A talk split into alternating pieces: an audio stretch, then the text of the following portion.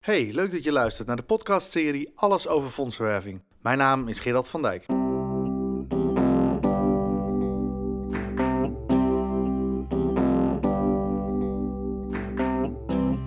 Je luistert naar een podcast van Grant You Fondsenwerving.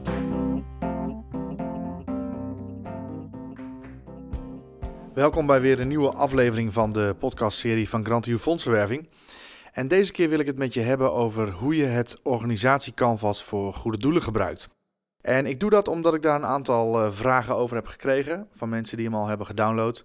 Dus vandaar dat deze podcast specifiek over dit product gaat. Je kunt het organisatiecanvas gratis downloaden op de website www.grantview.nl. Aan de linkerkant zie je een kolom met de optie downloads. En als je daarop klikt, dan zie je een heel aantal producten. En als je klikt op laat meer, dan zie je nog meer producten waar het organisatiecanvas voor goede doelen bij staat. En de vragen die ik heb gekregen is: waarom gebruik je een organisatiecanvas? Hoe vul je hem in en wat doe je met de uitkomst? En daar wil ik eigenlijk in deze podcast wat verder op ingaan. Laten we met de eerste vraag beginnen. Waarom een organisatiecanvas?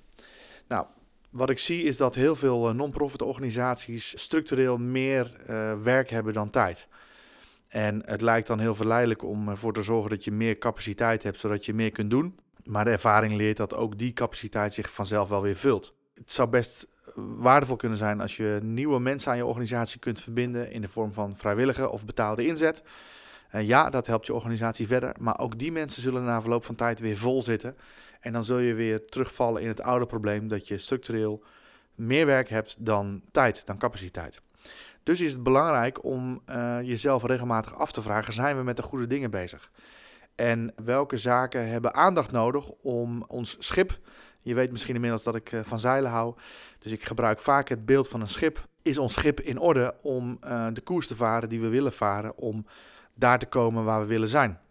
Nou, en dat schip dat bestaat uit een aantal facetten waar je mee te maken hebt. En het is goed om regelmatig even te toetsen of dat je mast nog stevig staat, of dat je verstagingen nog in orde zijn, hoe je zeilen eruit zien, of dat je roer nog functioneert, et cetera.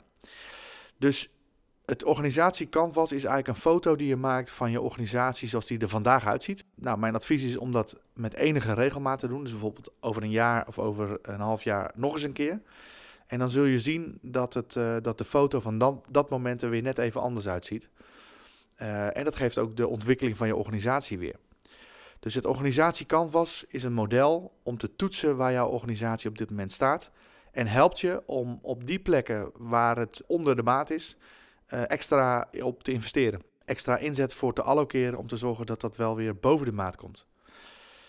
Dus dat was eigenlijk de eerste vraag. Waarom het organisatiecanvas? Nou, dat is om deze redenen. En hoe werkt het organisatiecanvas? Nou, het bestaat uit 6 componenten. Die wat mij betreft essentieel zijn voor goede doelen. En eigenlijk hoort daar nog een 7e bij en dat is de operatie.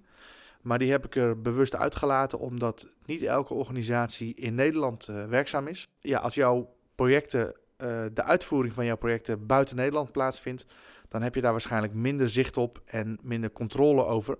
Dus dan wordt dat lastiger om dat in je organisatiecanvas mee te nemen. Is dat nou wel zo? Bijvoorbeeld je bent een voedselbank of je hebt een project rondom eenzame ouderen in Nederland. Dan moet je eigenlijk die 7e erbij nemen.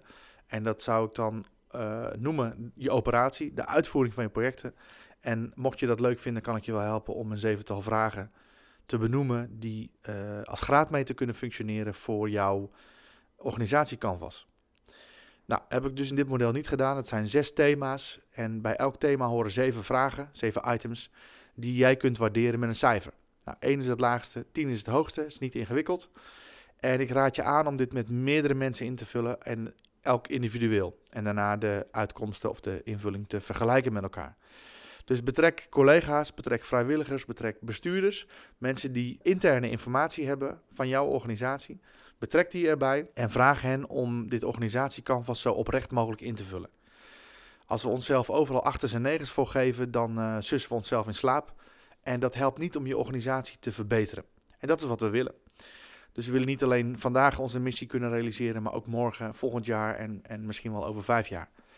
Dus het organisatiecanvas helpt je om een foto te maken van jouw schip, als het ware, hoe die er vandaag bij staat. En het leuke is als je dat over een half jaar of over een jaar weer doet, dat je ziet, hey, we hebben stappen gezet op bepaalde thema's. En doordat je dat met verschillende mensen doet en mensen dus uitdaagt om het zo oprecht mogelijk te doen, krijg je een soort gewogen gemiddelde. Ik noemde het al, het organisatiecanvas bestaat uit 6 thema's. Dat zijn thema's die te maken hebben met de voorkant van je organisatie, zoals marketing, communicatie en fondsenwerving. En het zijn thema's die iets meer met je interne organisatie te maken hebben, zo je wilt de achterkant. En dat gaat over financiën, administratie, personeel en vrijwilligers. En de laatste categorie is eigenlijk algemeen, die is organisatiebreed. Ik wil graag beginnen met marketing. En marketing gaat over het aantrekken van nieuwe mensen, bedrijven en organisaties die betrokken willen zijn bij het realiseren van jouw sociale missie. En om dat te kunnen doen, je zou kunnen zeggen dat is eigenlijk de fondsenwerving, maar om dat te kunnen doen, zul je de markt op moeten gaan. Zul je zichtbaar moeten zijn, zul je aanwezig moeten zijn, zal jouw identiteit helder moeten zijn, je doelstellingen. Dus wie ben je, waar sta je voor, waar ga je voor, wat wil je bereiken, waarom is dat belangrijk en hoe wil je dat gaan doen? Nou, dat zijn de thematieken die je binnen je marketing gaat behandelen. Er zijn 7 items die je daarin kunt waarderen. En door al die 7 te waarderen komt daar een gemiddelde uit. En dat gemiddelde zul je op het tweede tabblad in het spindiagram terugzien. En mocht je meer informatie willen over marketing, dan kan ik je een boek aanbevelen. Dat heet Identiteitsmarketing van Kai Morel. En dat gaat erover dat marketing niet van buiten naar binnen functioneert, maar van binnen naar buiten. Dus vroeger werd marketing veel van buiten naar binnen gedaan. Toen hadden we nog zuilen, nog groeperingen. En de marketing dacht na over welke truc moeten we uithalen om groep A of groep B te verleiden om onze producten of diensten af te nemen. Nou, die groepen, die zuilen, die zijn er eigenlijk niet meer. Kijk naar de versplintering binnen de politiek, binnen de sport, binnen kerken en ga zo maar door. Dan zie je dat niet meer te vangen is in homogene groepen. En dat zal voor jouw achterban dus ook gelden. Maar wat je wel kunt doen, is marketing vanuit je identiteit en je idealen gaan vormgeven. En dan zul je zien, als je dat doet, dat je een breed gemêleerd gezelschap aantrekt. Dus mensen die ontzettend van sport houden, maar ook mensen die dat niet zo houden. En misschien zelfs wel mensen die het haten. Mensen die heel erg begaan zijn met natuur en mensen die er helemaal niks mee hebben. Mensen die gepensioneerd zijn en mensen die nog midden in het arbeidsleven zitten. Mensen die vermogend zijn en mensen die misschien wat meer in de modale categorie vallen. En dat is niet erg. Ik ga daar later bij de fondsenwerving nog iets meer over zeggen. Maar het is heel belangrijk om vanuit je identiteit en vanuit je idealen je marketing te bedrijven. Dus van binnen naar buiten. Bij communicatie gaat het vooral over het vertellen van verhalen. En verhalen vertellen doen we al sinds de oudheid van de wereld. Er zijn boeken uit het begin van onze wereld ontstaan die vertellen over wat er toen gebeurde en wat mensen bezig hield. En feitelijk doen we het nog steeds. Ook social media draagt eraan bij, we vertellen elkaar verhalen. Misschien wat gekleurde verhalen, maar toch. En communicatie is eigenlijk, welk verhaal vertel je, aan wie vertel je dat en hoe vertel je dat?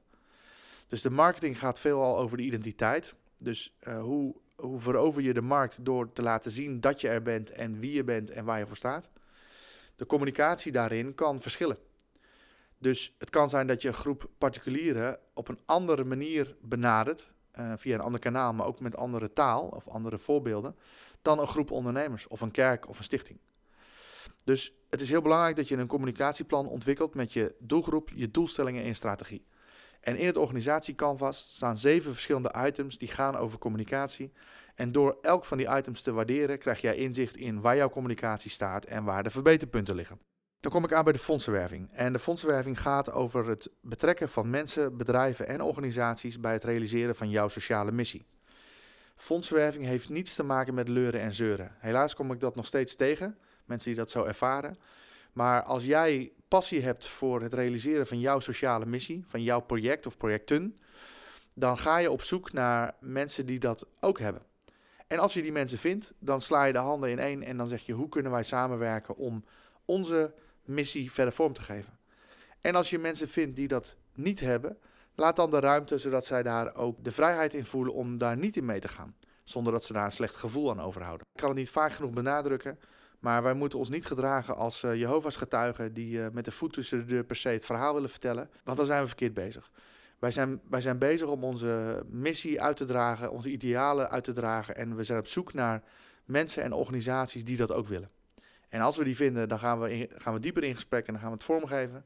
En als we tegen mensen aanstaan te praten en we merken dat het niet resoneert, dan laten we ook gewoon los. Daar bereik je uiteindelijk veel meer mee dan dat je probeert door te duwen. Bij de fondsenwerving staan ook weer 7 items die je kunt waarderen. En het gaat bijvoorbeeld over, heb je in beeld wie je achterban is? Heb je een profiel van je achterban? Nou, aannames op dit vlak kunnen je heel duur komen te staan. Want als je denkt dat je achterban uit een bepaalde samenstelling bestaat en het blijkt niet zo te zijn, dan kun je grove fouten maken in je communicatie en marketing en fondsenwerving. Dus waar het bij je marketing vooral van binnen naar buiten ging, gaat het bij je communicatie en je fondsenwerving meer van buiten naar binnen. Je verandert het verhaal niet, maar je verandert misschien wel de manier of de vorm hoe je dat verhaal vertelt. En welk verhaal je aan wie vertelt. Dus het kan best zijn dat het ene project veel beter aansluit bij een particuliere gever en het andere verhaal veel meer bij ondernemers of bedrijven aansluit. Nou, dat is, als je dat beheerst, dan heb je het over het vak van fondsenwerven en het vak van communicatie. Wat belangrijk is bij fondsenwerving is dat je tijd inruimt om je fondsenwerving te realiseren. Ik kom nog te vaak tegen dat fondsenwerving het sluitstuk van de dag of van de week of van de maand is. En ik heb het voorbeeld al eerder genoemd. Als de wijnbouwer vandaag niet snoeit en morgen ook niet en overmorgen ook niet, dan merkt hij daar in deze periode niks van. Maar tegen de tijd dat hij de oogst gaat binnenhalen, zo eind september, begin oktober, dan merkt hij welke inspanning hij vandaag en morgen heeft geleverd. En als hij dan had gewild dat hij meer had gesnoeid, dan is hij te laat. Zo geldt ook voor fondsenwerving. Het heeft structureel je tijd en aandacht nodig, anders dan ga je dat merken bij het binnenhalen van de oogst. Dus zorg ervoor dat je in jouw organisatie ook structureel tijd en budget inruimt om dat te kunnen doen. En zorg ervoor dat de middelen die nodig zijn, zoals een goede website en actieve zichtbaarheid op social media, aansprekende projectvoorstellen, dat die op orde zijn, zodat je kunt zaaien en kunt oogsten. Nou, deze eerste 3 componenten zijn wat meer de front-end, de buitenkant van je organisatie, marketing, communicatie en fondsenwerving. Dan hebben we op het gebied van financiën en administratie ook 7 items die je kunt voorzien van een waardering om inzicht te krijgen in hoe jouw financiën en administratie ervoor staat. En dan gaat het vooral over het inzichtelijk maken door middel van cijfers over waar je staat. Dus dat gaat over voortgang, ontwikkeling en ten opzichte van je doelstelling. Nou, als het goed is heb je die doelstelling bij je fondsenwerving al staan en kun je dus in je financiën en je administratie meten hoe de voortgang is. Nou, een van de dingen die daarin essentieel is een goed CRM-systeem waarbij je je relaties kunt vastleggen, kunt beheren, kunt benaderen. Zeker in deze tijd waarin de privacywetgeving steeds strenger wordt en ook nog zal worden, is mijn verwachting, is het belangrijk dat je een goed systeem hebt waarin je jouw klanten en potentiële klanten borgt. En het leuke is, als je dat doet met een gerenommeerd CRM-systeem, dat je ook in kunt spelen op de interessegebieden van je achterban. Dus stel je voor, je hebt een bestand van 1500 adressen in je CRM-systeem staan. En daarvan hebben 200 interesse in onderwerp A. Nou, dan kun je dus, als je een goed CRM-systeem hebt en je stuurt regelmatig e-mailings, kun je die doelgroep zo specifiek benaderen dat in hun mailing onderwerp A naar voren komt. Terwijl in die overige 1300 komt dat misschien of niet naar voren of het staat lager in je mail. Dus zo kun je gericht aansluiten bij de interessegebieden van je achterban, zonder dat je dat ophangt aan de zuilen, want daarvan hebben we al gezegd, die bestaan eigenlijk niet meer. Zorg ervoor dat je elke maand inzicht hebt in je inkomsten en uitgaven. Dat lijkt een open deur, maar zorg ervoor dat je niet verrast wordt aan het eind van het jaar dat je budget tekort komt of inkomsten tekort komt of kosten te veel hebt. Want dat drukt je resultaat en daarmee ook je effectiviteit. En dat zou zelfs kunnen betekenen dat mensen afhaken omdat je niet waarmaakt wat je hebt beloofd. Dus 7 items ook over financiën en administratie om inzicht te geven in waar jouw organisatie staat. Dan komen we aan bij het 5e onderdeel en dat gaat over personeel en vrijwilligers. Nou, dat is een van de belangrijkste assets, maar ook vaak een van de duurste assets van goede doelen. Omdat wat wij doen is mensenwerk. Wij hebben contact met mensen over wie we zijn, wat we doen, hoe we dat willen bereiken, waar hun interesses liggen, waar we elkaar ontmoeten en hoe we dat vorm kunnen geven. En dat is mensenwerk wat ook dus door mensen gedaan moet worden. In de vorm van actief relatiebeheer, in de vorm van telefonisch contact, e-mailcontact, etc. Dus het hebben van de juiste competenties aan boord, zowel in de betaalde vorm als in de vrijwillige vorm, is ontzettend belangrijk. Dus mijn advies aan jou is, zorg ervoor als je met vrijwilligers werkt, dat je ook voor hen een duidelijk functieprofiel hebt. En dus niet vrijwilligers, omdat het toch vrijwilligers zijn, sowieso maar aan boord haalt en maar een beetje door je organisatie pompt om te kijken van, is dit dan misschien wat voor jou? Nou, ik chargeer een beetje, maar helaas kom ik dit echt tegen in de praktijk. Dus zorg ervoor dat je ook voor je vrijwilligers een helder functieprofiel hebt en dat je minimaal 1 keer per jaar met vrijwilligers in gesprek gaat over hoe zij draaien. Of dat ze het naar hun zin hebben, of dat het goed gaat, waar ze tegenaan lopen, of dat de rol hen past, et cetera. Zoals je dat ook bij je betaalde inzet doet. Want als het betaald is, dan zijn we in 1 keer kritisch, want dan staat er een salaris tegenover. Maar dat zouden we met vrijwillige inzet ook moeten doen. En sterker nog, ik geloof dat het ook echt in hun belang is als je hen serieus neemt door ook een soort functionering, beoordelingsgesprek is misschien een te zware titel. Maar dat je wel een gesprek met hen hebt elk jaar over hoe gaat het met je en waar loop je tegenaan en zit je in je rol, et cetera. Dan neem je hen ook serieus en je neemt ook de inzet die zij leveren serieus. Zorg ervoor dat je een heldere beschrijving dus hebt van taken, verantwoordelijkheden en resultaten. Ook voor je betaalde kracht en bescherm mensen tegen zichzelf. Wij werken in de goede doelensector met mensen die bovengemiddeld gemotiveerd zijn. Mensen die gedreven zijn door idealen en die daarin hoog gemotiveerd zijn. En anders zouden ze wel ergens anders werken. Het valkuil is dat we steeds maar weer dingen erbij nemen en er weinig dingen afgaan. En dat lijkt leuk aan de voorkant, want met dezelfde equipe pak je er nog 1 of 2 projecten bij. Maar reken jezelf niet rijk. Als 1 persoon in staat is om 6 projecten te managen. En het is een hypothetisch voorbeeld, dus het zou ook 3 of 10 in jouw geval kunnen zijn. Maar stel je voor 6. Dan weet je zeker, als dat er 8 worden, dat die 6 onder druk komen te staan. Dus het kan niet zo zijn dat die 6 dan nog steeds evenveel aandacht krijgen wanneer het er 8 zijn. Dus reken jezelf niet rijk. En eigenlijk zou je, als je een plan hebt bedacht en ontwikkeld hebt en je hebt taken en verantwoordelijkheden belegd bij personen en er komt iets nieuws langs zij, wat je heel interessant vindt, dan zou je zelf af moeten vragen, ben ik bereid om een van de andere activiteiten hiervoor op te offeren? En als dat niet zo is, dan is het eigenlijk, hetgene wat langs zij komt, is niet interessant genoeg. En dat vinden we lastig, want we willen graag eigenlijk elke kans verzilveren, maar dat lukt niet. Je kan niet met dezelfde inzet meer kansen verzilveren. Tenzij je plan aan de voorkant eigenlijk weinig ambitieus was. Dan moet je daar even opnieuw beginnen. Maar neem deze tip mee op het moment dat er een nieuwe kans langzij komt en je bent niet bereid om een kans vanuit je bestaande activiteitenplan, vanuit je jaarplan daarvoor op te offeren, dan is die nieuwe kans niet interessant genoeg. En zorg ervoor dat zowel betaalde krachten, collega's als vrijwilligers een ontwikkeling kunnen doormaken in jouw organisatie. Dus betrek ze in het volgen van opleidingen, maar ook in het doen van praktijkervaring en zorg ervoor dat zij zich kunnen ontwikkelen. Want een organisatie waar ontwikkeling plaatsvindt, dat resulteert ook naar buiten toe. Dus met andere woorden, als onze donateurs en sponsoren en achterban te maken krijgen met mensen die in ontwikkeling zijn, dan heeft dat ook, daar gaat iets positiefs van uit. Dan ben je een bruisende club die in beweging is, waar activiteit is, waar mensen groeien, waar mensen verbeteren, waar mensen versterkt worden. En dat heeft een aantrekkelijke werking op de cirkel daaromheen. Dan heb ik daar vaak over gehoord, ja, maar stel je voor dat we dan in vrijwilligers investeren. En op een zeker moment gaan ze weg, omdat ze betaald werk krijgen, of ze verhuizen, of ze gaan met pensioen, of wat dan ook. Ja, dat is inderdaad het risico van investeren in mensen, dat ze op een zeker moment weggaan en als het ware die investering met zich meenemen. Maar het risico is nog veel groter dat jouw bestaande equipe zich niet ontwikkelt. Zowel betaalde krachten als vrijwilligers op het niveau blijven staan waar ze al staan.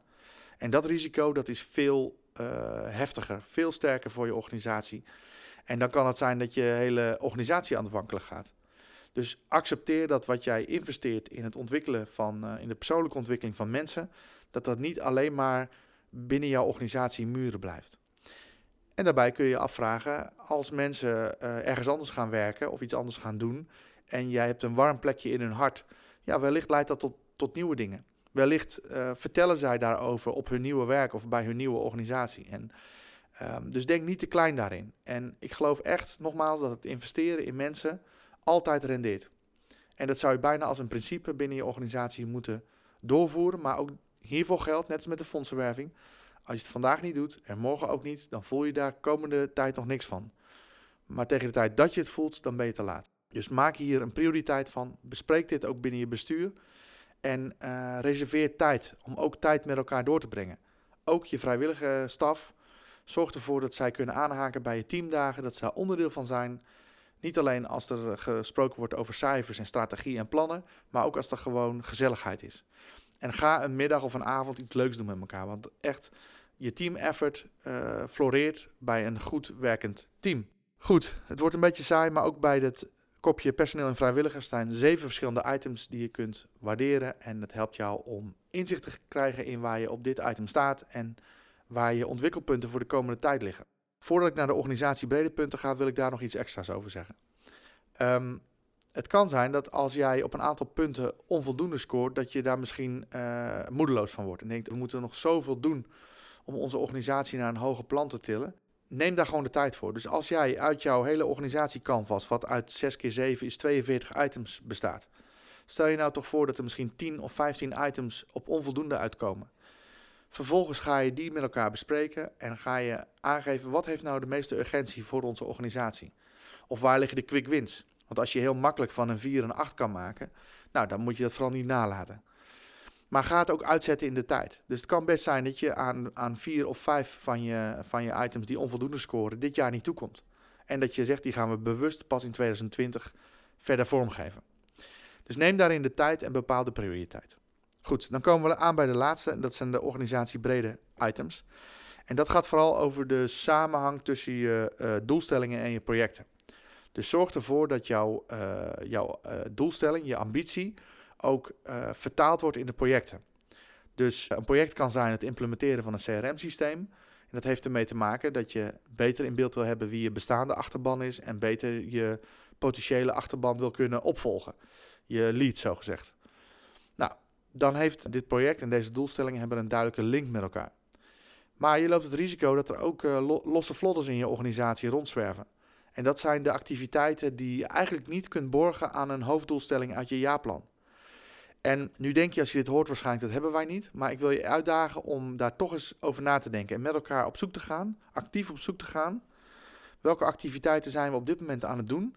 En kunnen we die herleiden aan ons jaarplan? En kunnen we die herleiden aan onze doelstellingen? En als dat niet zo is, ook al lijken ze zinnig, dan moet je ze opnieuw tegen het licht aanhouden. En misschien wel durven om die losse vlodders op te ruimen. Of in ieder geval op een plank te leggen en zeggen, dit jaar niet. Misschien volgend jaar ook niet, maar voorlopig gaan we ze even parkeren. Want het grootste risico dat je je doelstellingen niet haalt, is dat je afgeleid wordt door andere zaken. En daarvoor is het belangrijk dat je durft om strategisch nee te zeggen. Dat je, nogmaals, ik hou erg van zeilen, dus je hebt je koers uitgezet, je punt op de wal. Ongetwijfeld moet je laveren om daar te komen. Maar als je op weg bent naar het noorden en er begint in het westen iets je aandacht te trekken, dan moet je dus een zorgvuldige keuze maken om je oorspronkelijke missie om naar het noorden te varen echt los te laten als je naar het westen gaat. En denk niet, we gaan een paar keer overstag, we varen even langs het westen en dan komen we alsnog wel uit in het noorden. Want dan word je op 31 december verrast en dan blijkt het toch niet zo te zijn. Dus het kan zijn dat er iets op jouw pad komt wat zo kansrijk is en zo waardevol is dat je bereid bent om je strategie en je doelstellingen aan te passen. Als dat zo is, doe dat dan ook. Maar gooi dan je oorspronkelijke missie overboord en zegt, we gaan definitief niet meer naar het noorden, we gaan naar het westen. En ook hier geldt, als je niet bereid bent om dat te doen, moet je die kans in het westen gewoon laten knipperen en laat je niet afleiden. En ik noem dat strategisch nee zeggen. Ook al is het in zichzelf misschien een hele mooie kans, als het je oorspronkelijke missie bedreigt, moet je durven om te zeggen, en toch gaan we er niet op in. Ook bij de organisatiebrede item, 7 punten die jou helpen om inzicht te krijgen in waar je staat. Vul ze in, vul ze samen in, eerst individueel, dan plenair bespreken met elkaar. En het wordt ook heel interessant als één persoon bij een item 3 punten geeft en de ander 8. En ga dan vooral op zoek naar het waarom. Waarom geef je dit 3 punten? En waarom geeft de ander het 8 punten? En niet in de zin van discussie, maak er geen touwtrekkerij van. Maar probeer het net op te halen om erachter te komen van hoe kijken mensen naar onze organisatie en klopt dat? En wat zouden we ermee kunnen? Heeft het echt verbetering nodig? Of is het misschien al goed, alleen zit het nog niet in ieders hoofd dat het goed is? Nou, en op basis van het organisatiecanvas vind je op het tweede tabblad een spindiagram. Dat is een visuele weergave van waar je staat. En nou, de meeste mensen, net als ik, zijn visueel ingesteld en vinden het fijn om er een soort grafisch plaatje bij te hebben. Gebruik dat plaatje en kijk er over een kwartaal weer eens even naar en over een kwartaal nog eens een keer. En dan kun je zien of dat plaatje, of dat die vorm van het spindiagram verandert. En als die niet verandert, dat betekent dat je dan moet bijschakelen. Heb je extra capaciteit nodig of je hebt andere activiteiten nodig of je moet nieuwe besluiten nemen. Maar dan is jouw organisatie niet in ontwikkeling. En stilstand is achteruitgang. Dat is ook voor ons als goede doelen een feit. En om dat te kunnen monitoren kun je dat organisatie Canvas gebruiken. Goed, het was een heel verhaal bij elkaar. Ik hoop dat je die informatie hebt gekregen die je nodig hebt om dat organisatie Canvas te gebruiken. Mocht je daar vragen over hebben, stuur me gerust een mail naar podcast@grantiu.nl en dan kijk ik of dat ik jou verder kan helpen. Daarnaast bied ik je ook de mogelijkheid om via Skype overleggen 1-op-1 in gesprek te gaan. Daar vraag ik een vergoeding voor, zul je begrijpen. Maar op die manier kan ik jou op afstand toch helpen om die ontwikkeldoelen voor jouw organisatie scherp te krijgen. En ook te bespreken wat je zou kunnen doen om elk van die individuele doelen een stap verder te krijgen. Bedankt voor het luisteren. Ik vond het heel leuk dat je deze tijd hebt vrijgemaakt. Als deze informatie nuttig voor je is, dan zou ik het leuk vinden als je me een positieve beoordeling geeft in de app die je gebruikt, zodat andere mensen deze podcast ook kunnen ontdekken. Bedankt voor het luisteren en graag tot de volgende keer.